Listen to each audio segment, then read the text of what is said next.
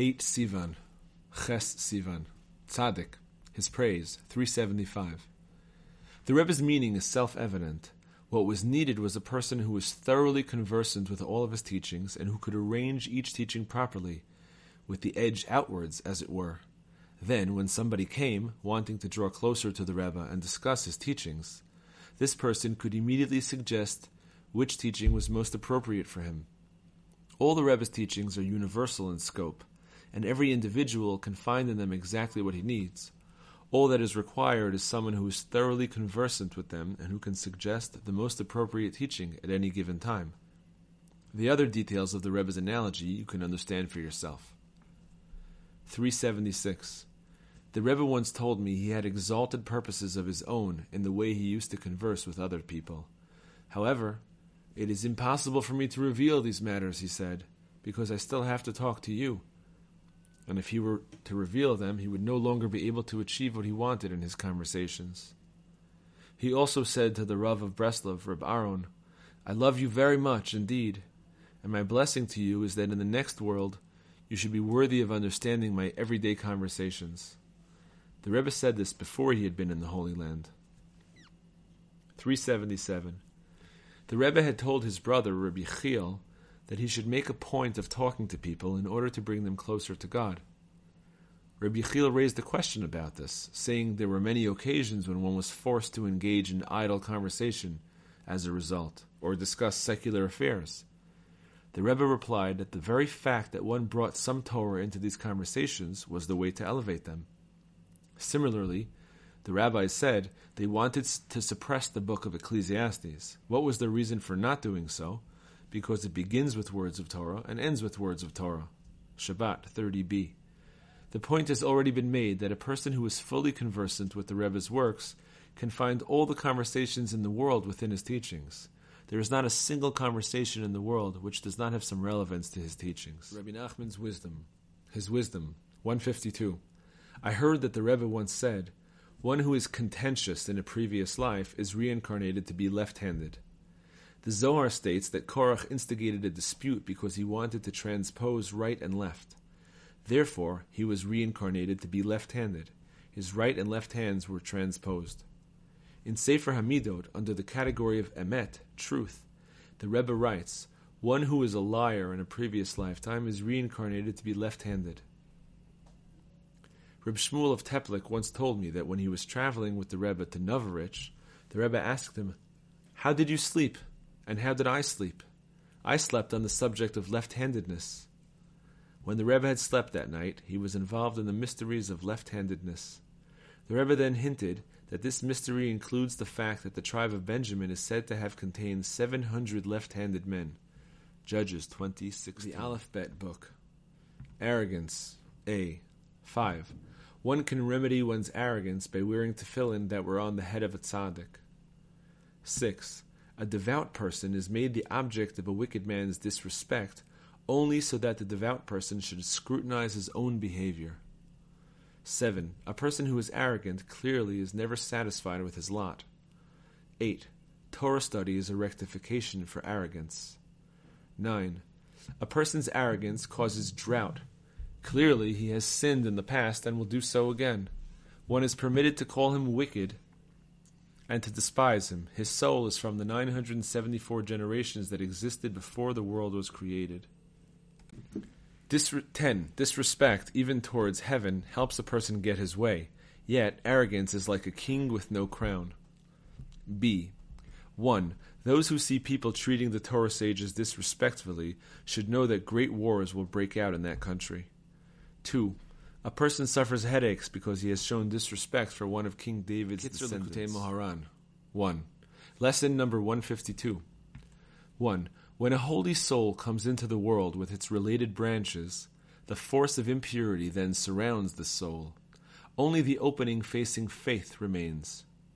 Facing faith, the opening is open, but sometimes, due to blemishes in the branches, the branches are pushed away from there, that is, from faith.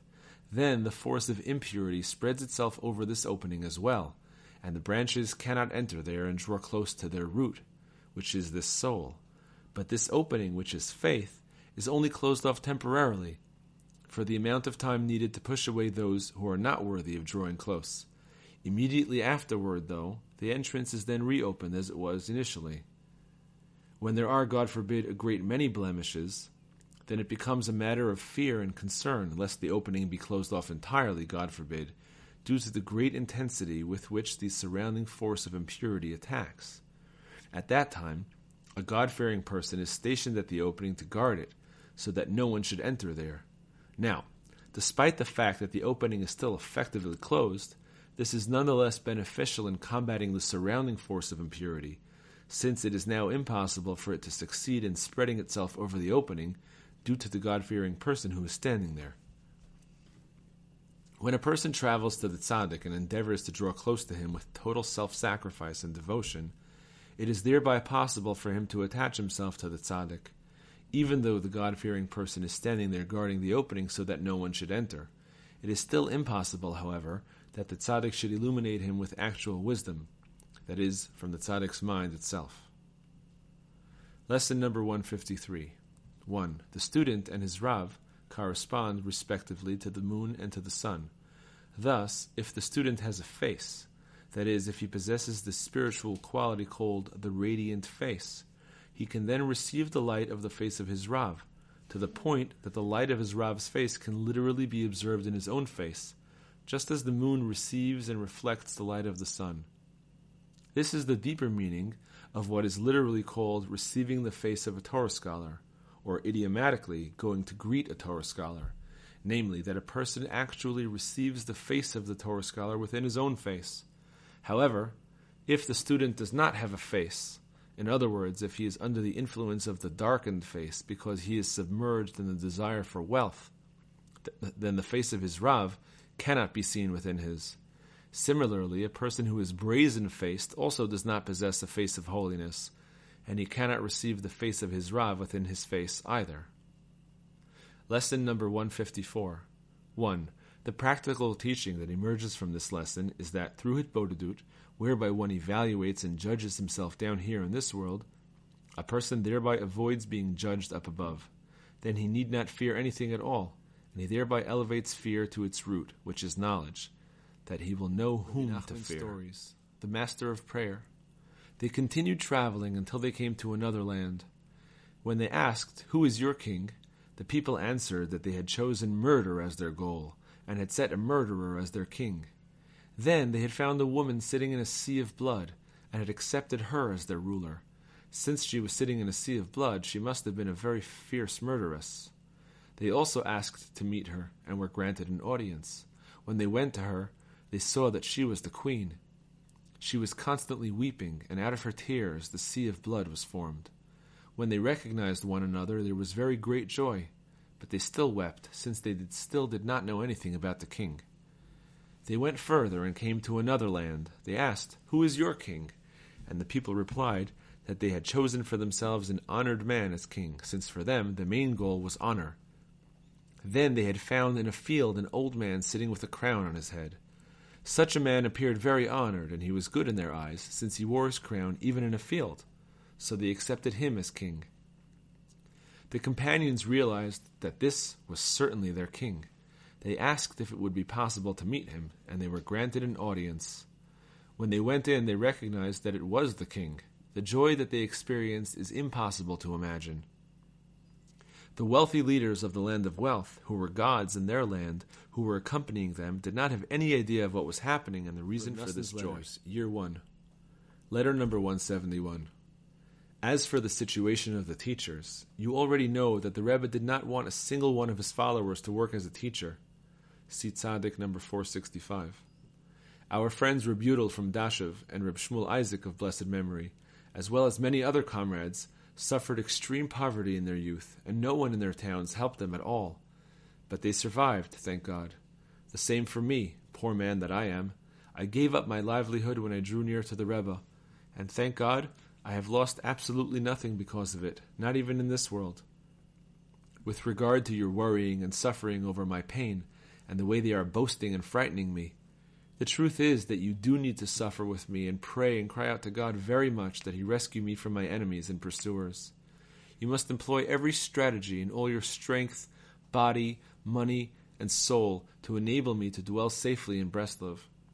But still, judging from your letters, you are becoming overly upset over this, and you are completely ignoring the tremendous acts of salvation, the miracles and the wonders that He has already done with me and with you. This is especially true of the enormous miracles, wonders, and favors that God has done with us during these very days, amidst this sweep of pain and sorrow. For we were able to retrieve the books and to rescue those souls from prison. This is in addition to the other individual miracles and acts of salvation that God has done for me personally during these days that I have been traveling. Practically every day I have encountered trouble and danger on the road, and God has helped me every time. The poor man called, and God heard him.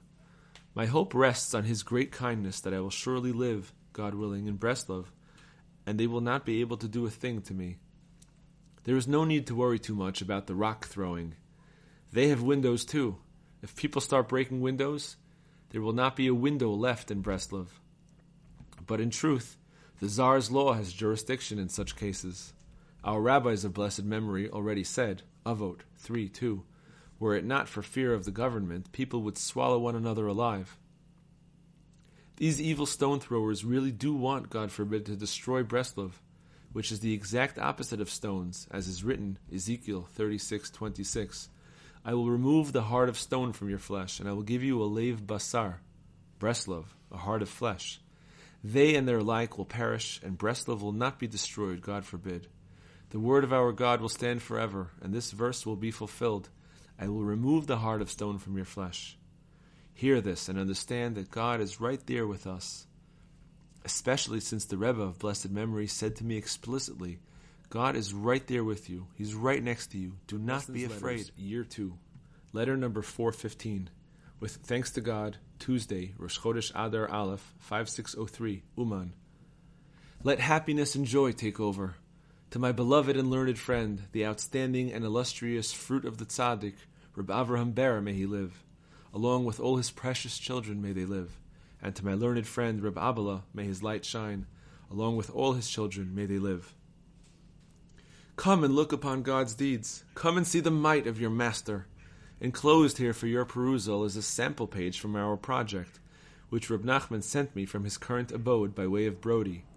Let your eyes see and your hearts rejoice.